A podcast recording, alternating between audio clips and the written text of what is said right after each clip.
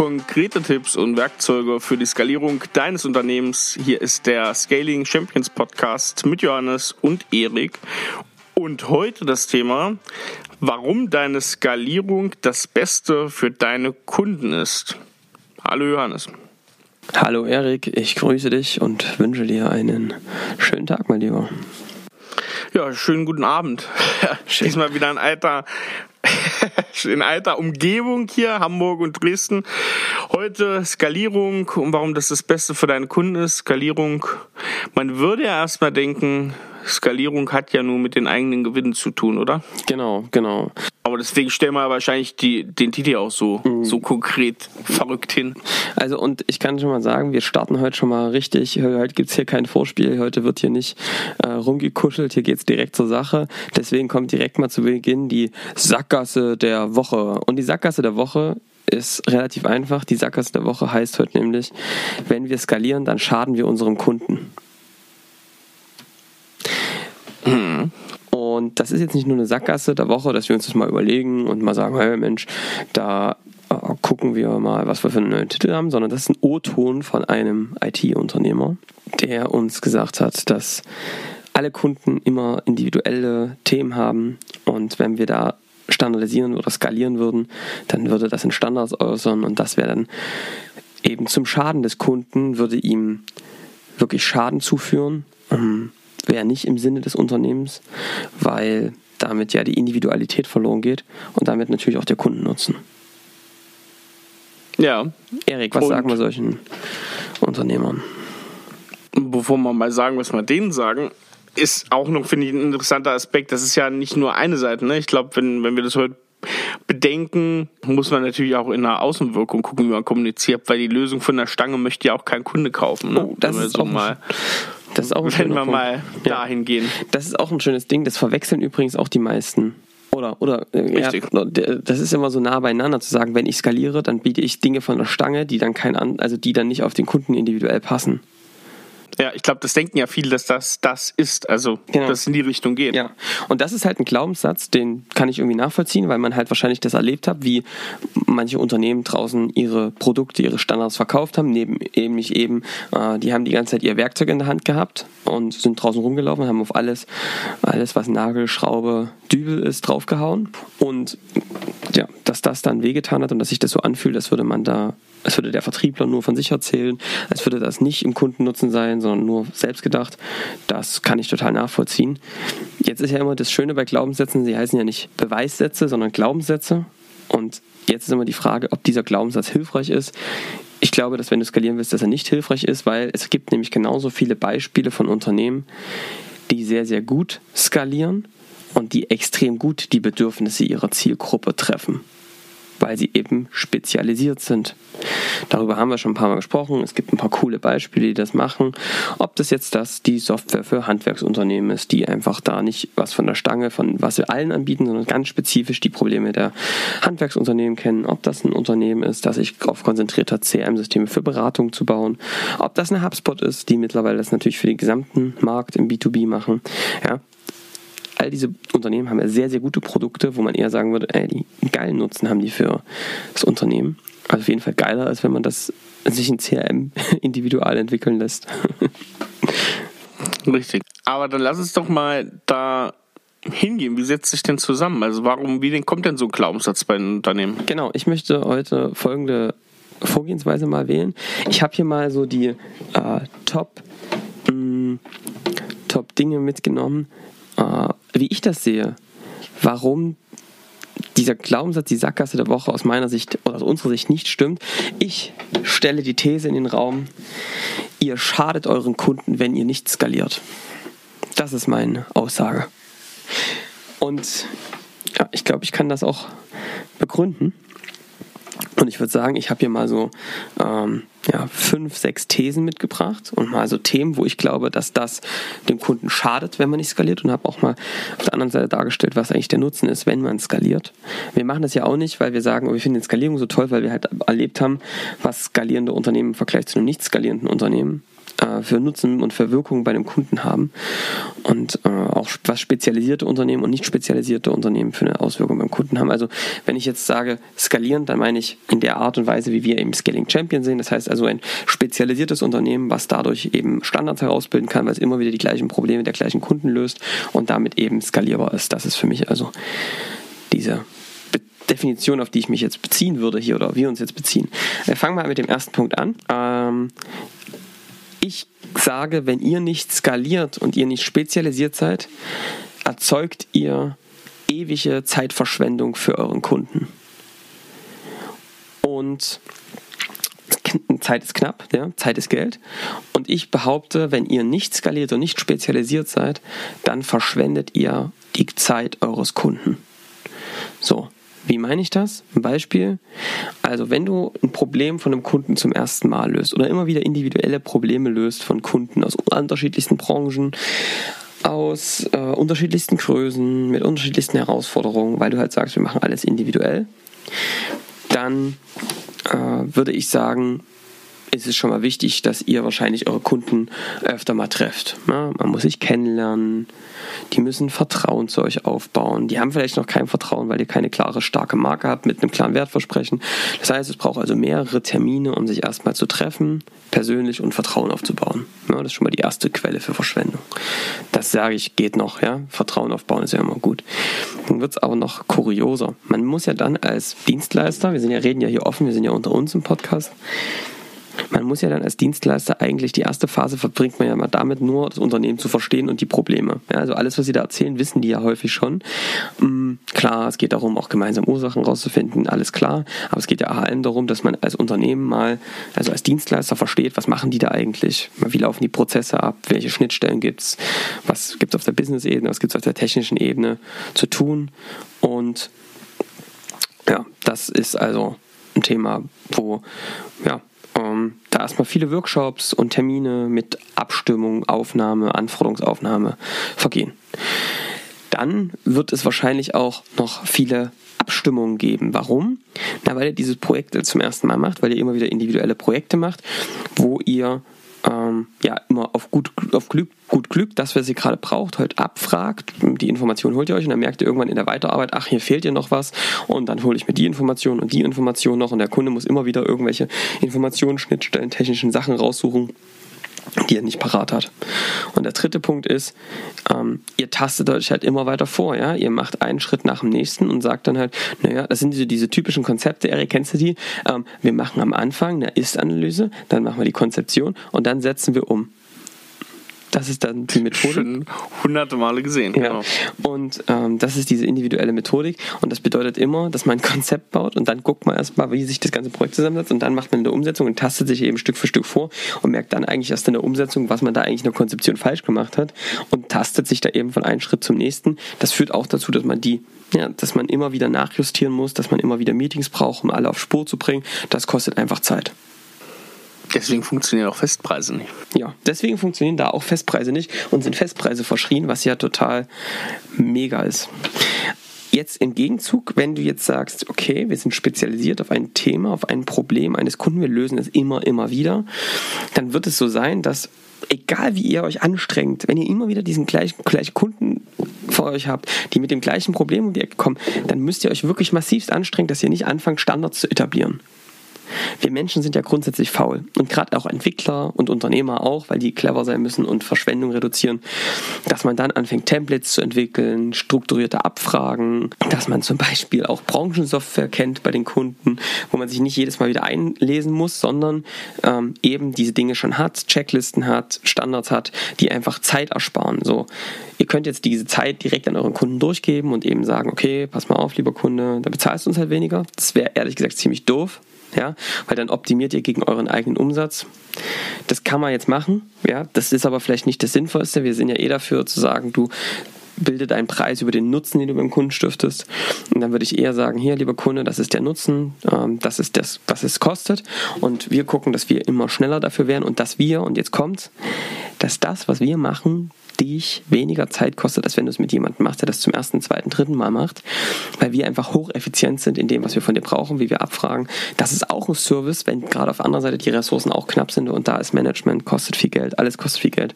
Von daher ist das echt ein Thema, dafür braucht ihr aber dann Festpreis. Äh, von daher, dann macht Festpreis echt Sinn, wenn ihr immer wieder die gleichen Themen löst. So, Punkt Nummer eins ist klar, oder Erik? Der ist klar, eigentlich, aber jetzt frage ich mich immer, ähm, natürlich die Leute, die sich damit befassen, die auch diesen Podcast hören, die haben schon lange diese Erkenntnis, diesen Erkenntnisschritt gemacht, aber es ist doch verrückt, dass dieses Arbeiten nicht hinterfragt wird.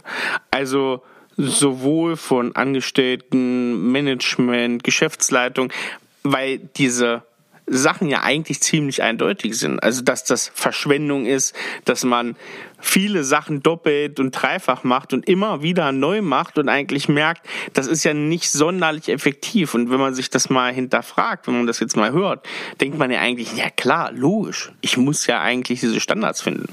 Das stimmt. Ich glaube, ich glaube, Erik, dass die meisten, die hier zuhören, auch diese Ambition haben, das zu machen. Das Problem ist nur, du kannst dir natürlich viel vornehmen und viele optimieren ja auch im Bau und Standards. Aber wenn du dann immer wieder andere Kunden gewinnst, die nicht auf den Standard passen, ja, weil du es nicht schaffst, wiederholbar die gleichen Wunschkunden zu gewinnen, dann nutzen die halt deine Standards nichts. Da hast du einmal einen Standard gebaut und dann brauchst du den nicht wieder. Und natürlich ist es auch so, Erik, du kennst ja den Spruch, das Operative frisst das Strategische, ja. Es gibt halt Ne, bei allen Themen und bei aller Zeit gegen Geld, wenn du sie verkaufst, hast du halt wenig Zeit, äh, auch an solchen Themen zu arbeiten. Es ist halt ein Teufelskreis, es ist ein Hamsterrad. Das muss man irgendwann mal anhalten, ähm, raustreten und die richtigen Schritte gehen. Dafür gibt es uns ja. Ähm, ja, aber das sind so die Hauptursachen, würde ich sagen. Ja, ähm, ein Aspekt, den ich nochmal ganz interessant finde an deinem Punkt, ist ja das Thema, was du jetzt gesagt hast. Ich habe immer wieder ähnliche Kunden und ich baue Standards und ich baue Templates.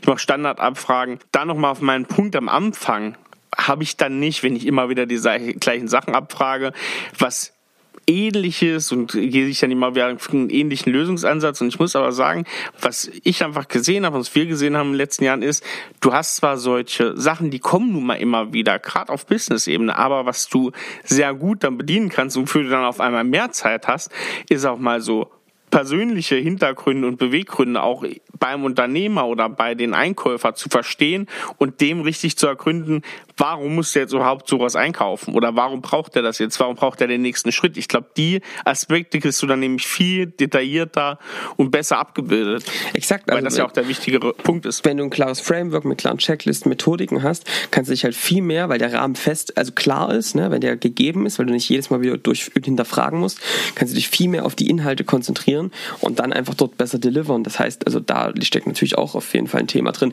Also das ist sogar, das führt sogar diesen Spruch von oben ad absurdum. Ich glaube sogar, dass wenn du Standards hast, eben wie Templates, Checklisten, die klar sind, eine klare Methodik, bist du sogar individueller für den Kunden und kannst noch individueller auf ihn aufgehen, eingehen, weil einfach das Rahmenwerk steht. Von daher, ähm, deswegen bin ich da auch so rigoros und sage, ihr schadet euren Kunden, wenn ihr das nicht macht. Ja. Lass uns mal zu Punkt 2 gehen. Punkt 2, Johannes. Jetzt kommt noch eine These. Ich sage, wenn ihr nicht skaliert, wenn ihr nicht spezialisiert, wenn ihr keine große Marktdurchdringung habt, wenn ihr nicht die Nummer eins werdet in eurem Markt, wenn ihr mit den richtigen Prinzipien das macht, ja, und Nutzen vor Gewinn stellt und wirklich die besten, besten, besten Dienstleister werdet, ihr werdet Yoda für Luke Skywalker, ja? wenn ihr das richtig geil macht und ihr die Besten seid, ja, jetzt mal angenommen, dann müssten ja alle Kunden zu euch kommen, weil ihr das einfach am besten macht für eure Kundengruppe. Wenn ihr allerdings nicht skaliert, dann sage ich, dann ist das unterlassene Hilfeleistung.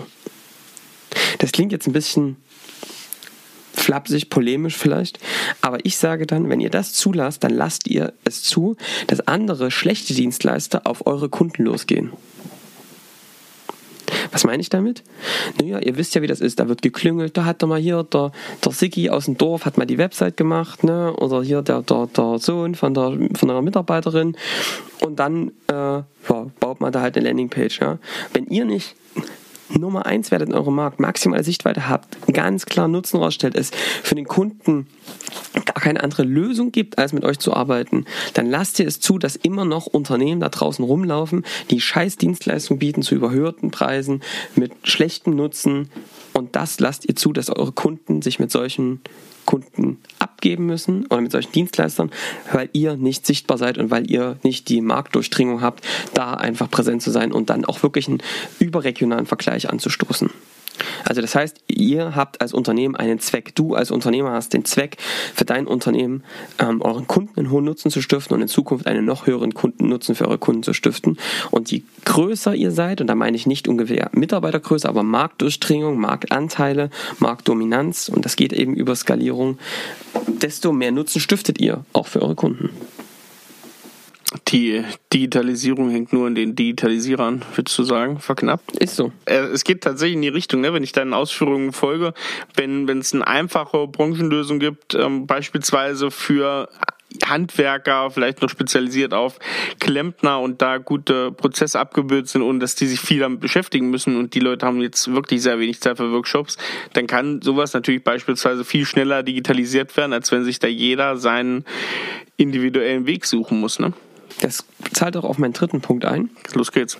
Wenn ihr nicht skalierende Sales-Prozesse aufhabt, wirklich das gut macht und ihr eure Kunden im Sales verliert, werden sich die Kunden vielleicht nicht verändern und auf ihrer Entscheidungstreppe, das haben wir ja schon mal beschrieben, ne? Problem, Lösung, Anbieter, unten auf der Problemebene äh, stehen bleiben, weil sie merken, hm, da gibt's ja gar keinen Anbieter dafür, was wir da machen und da kann uns keiner helfen. Also verändern sie es nicht.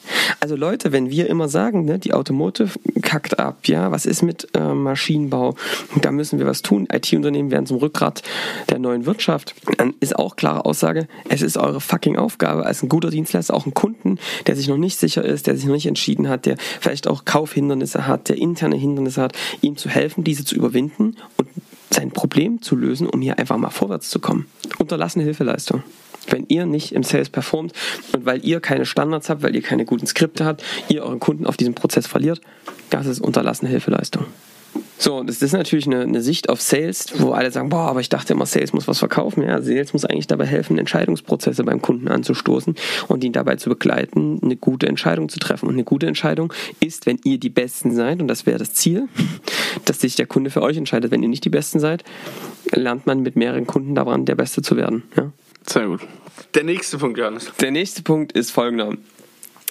Wenn ihr alles zum ersten Mal macht, neue Branche, neue Technologie, neues Thema, neue Lösung, dann macht ihr Fehler. Sag mir ein Projekt, wo das nicht passiert ist, wo die was zum ersten Mal gemacht hast und du alles richtig gemacht hast und gesagt danach, boah, man hätte hier nichts anderes machen können. Jeder kennt das. Wenn du einen Vortrag gehalten hast zum ersten Mal, denkst du danach, oh Gott, war das schlecht oder okay war es, aber das und das und das fällt mir sofort auf, was ich besser machen könnte. Wenn ihr ein Projekt gemacht habt und ihr mal eine Retrospektive macht, ist euch sofort, fallen euch bestimmt 10, 20 Punkte ein, was man beim nächsten Mal besser machen müsste. Ja? Ich, es äh, gibt Riesenlisten. Das Krasse ist, wenn ihr das immer wieder macht, immer wieder diese Fehler, erstens sind die ineffizient, ihr verschwendet eure Ressourcen von wichtigen Entwicklern mega, mega kacke, wenn es die so knapp gibt. Und der zweite Punkt ist, das bezahlt der Kunde alles mit. Eure ganzen Irrwege, euer ganzes Ausprobieren, falsch machen, um die Ecke laufen, bezahlt der Kunde alles mit. Oder wenn er es nicht mitbezahlt, geht es noch auf Kosten eures Gewinns und ihr macht unprofitable Projekte. Da einen großen Applaus. Das kann nicht die Lösung sein. Wenn du es hunderte Male gemacht hast, das Gleiche, dann weißt du schon im Voraus, was die Engpässe sind, dann weißt du schon im Voraus, was die Probleme sind. Dann kannst du schon im Sales-Gespräch fragen, sagen Sie mal, wie machen wir das eigentlich mit der Einbindung des Betriebs bei Ihnen? Da haben wir uns noch gar keine Gedanken gemacht. Dann sagst du, sehen Sie, das ist nämlich so, dass wir schon ganz viele Projekte gemacht haben und das war immer der Knackpunkt, dass Betrieb das mit als ein Teil von, seinem, von seiner Lösung sehen musste. Wenn die nicht eingebunden waren, haben die es am Ende abgestoßen und das wollen wir ja nicht. Wir wollen ja, dass das Projekt erfolgreich wird am Markt und deswegen lassen Sie uns die doch am Anfang mit einbinden, weil die haben immer super Ideen. Ja? Und ähm, wir haben auch ein paar Dinge, die die genau beantworten sollen. Bumm. Immer mehr Standards entwickelt ihr, die einfach dafür sorgen, dass diese Fehler nicht passieren, dass jedes Projekt profitabler wird, dass es effizienter wird, dass es den Kunden weniger Zeit kostet, weniger Schmerzen, weniger Fehler und weniger Reibungspunkte auch mit dem Entscheider.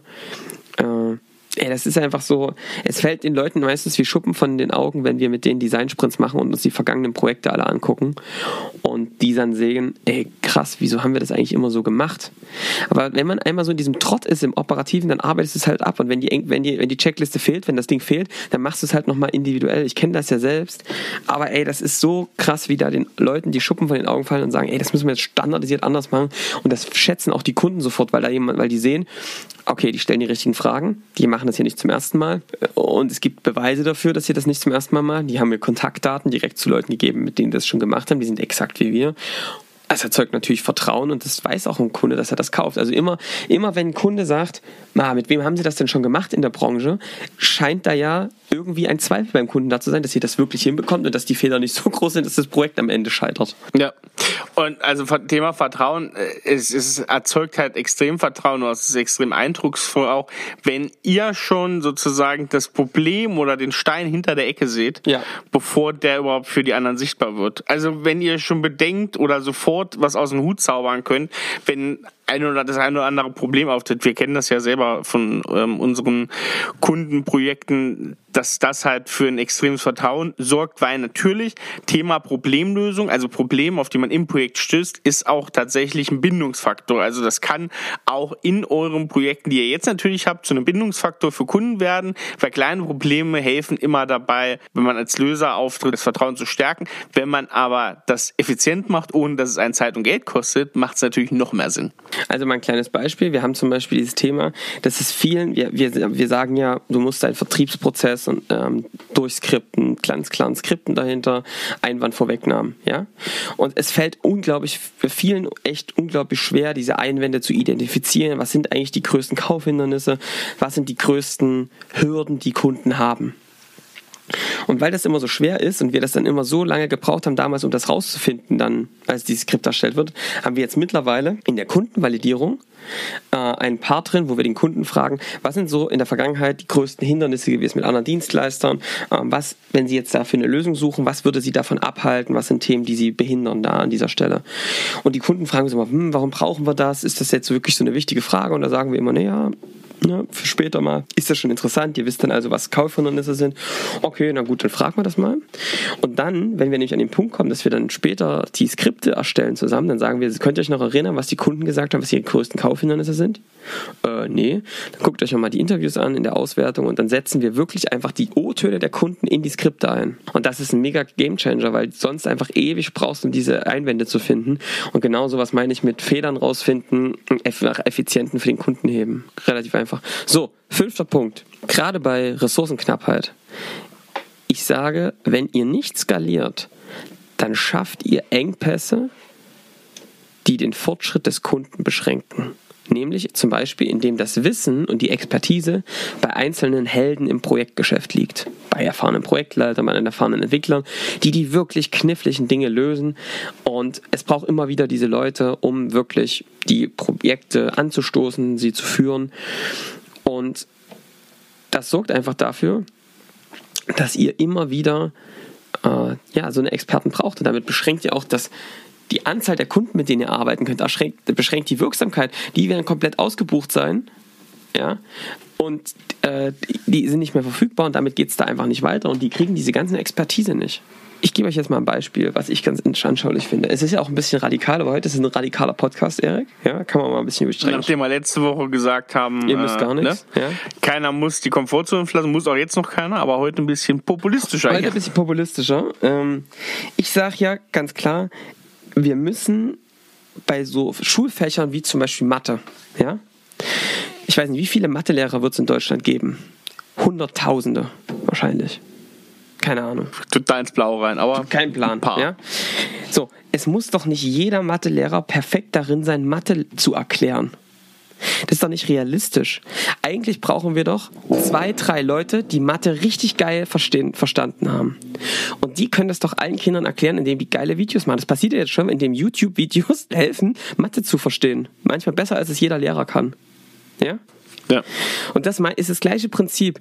Du musst doch nicht hunderte Leute ganz okay ausbilden, damit sie die Projekte irgendwie ein bisschen hinkriegen, aber vielleicht auch nicht und dann immer wieder die Experten brauchen, um das Ding zu retten. Das passiert in der Schule leider nicht, aber in Projekten schon, weil es da halt um Geld geht und nicht nur um unsere Kinder. Aber das Prinzip ist das gleiche. Also warum nicht dieses Wissen und die Expertise dieser wirklich erfahrenen Leute ins Produkt, in den Standard gießen? Da ist es konserviert und dann junge Kollegen nutzen, um die Sachen anzuwenden und darin und ja, die Älteren nutzen, um die neuen auszubilden. Ja, warum nicht so?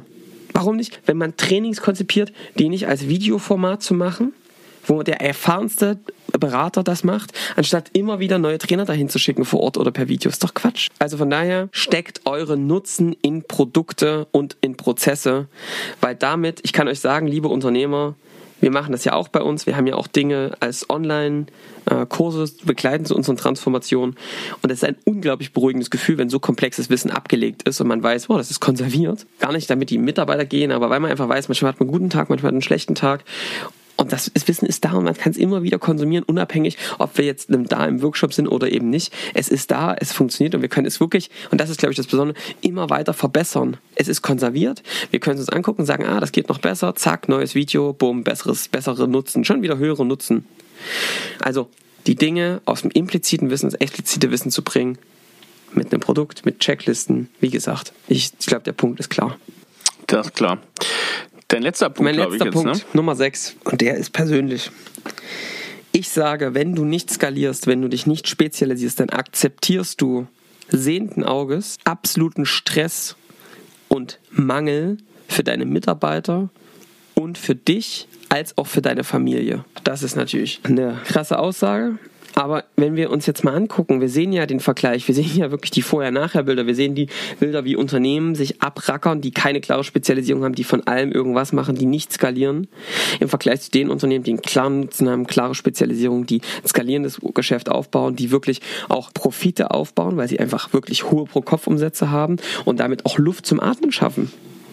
Für die Mitarbeiter ähm, höhere Tag, also höheres Geld oder auch mehr Mitarbeiter sich einstellen können, weil sie einfach höhere Pro-Kopf-Umsätze haben, um da einfach den Druck rauszunehmen. Die eben nicht mehr Zeit gegen Geld verkaufen, die wichtige Zeit seiner Mitarbeiter, weil sie immer was für irgendjemand anderen entwickeln, statt für sich selbst. Und ja, das einfach nicht nachhaltig ist, wenn du immer wieder jedem irgendwie was bisschen Okayes hinstellst, was ja auch nie richtig fertig ist.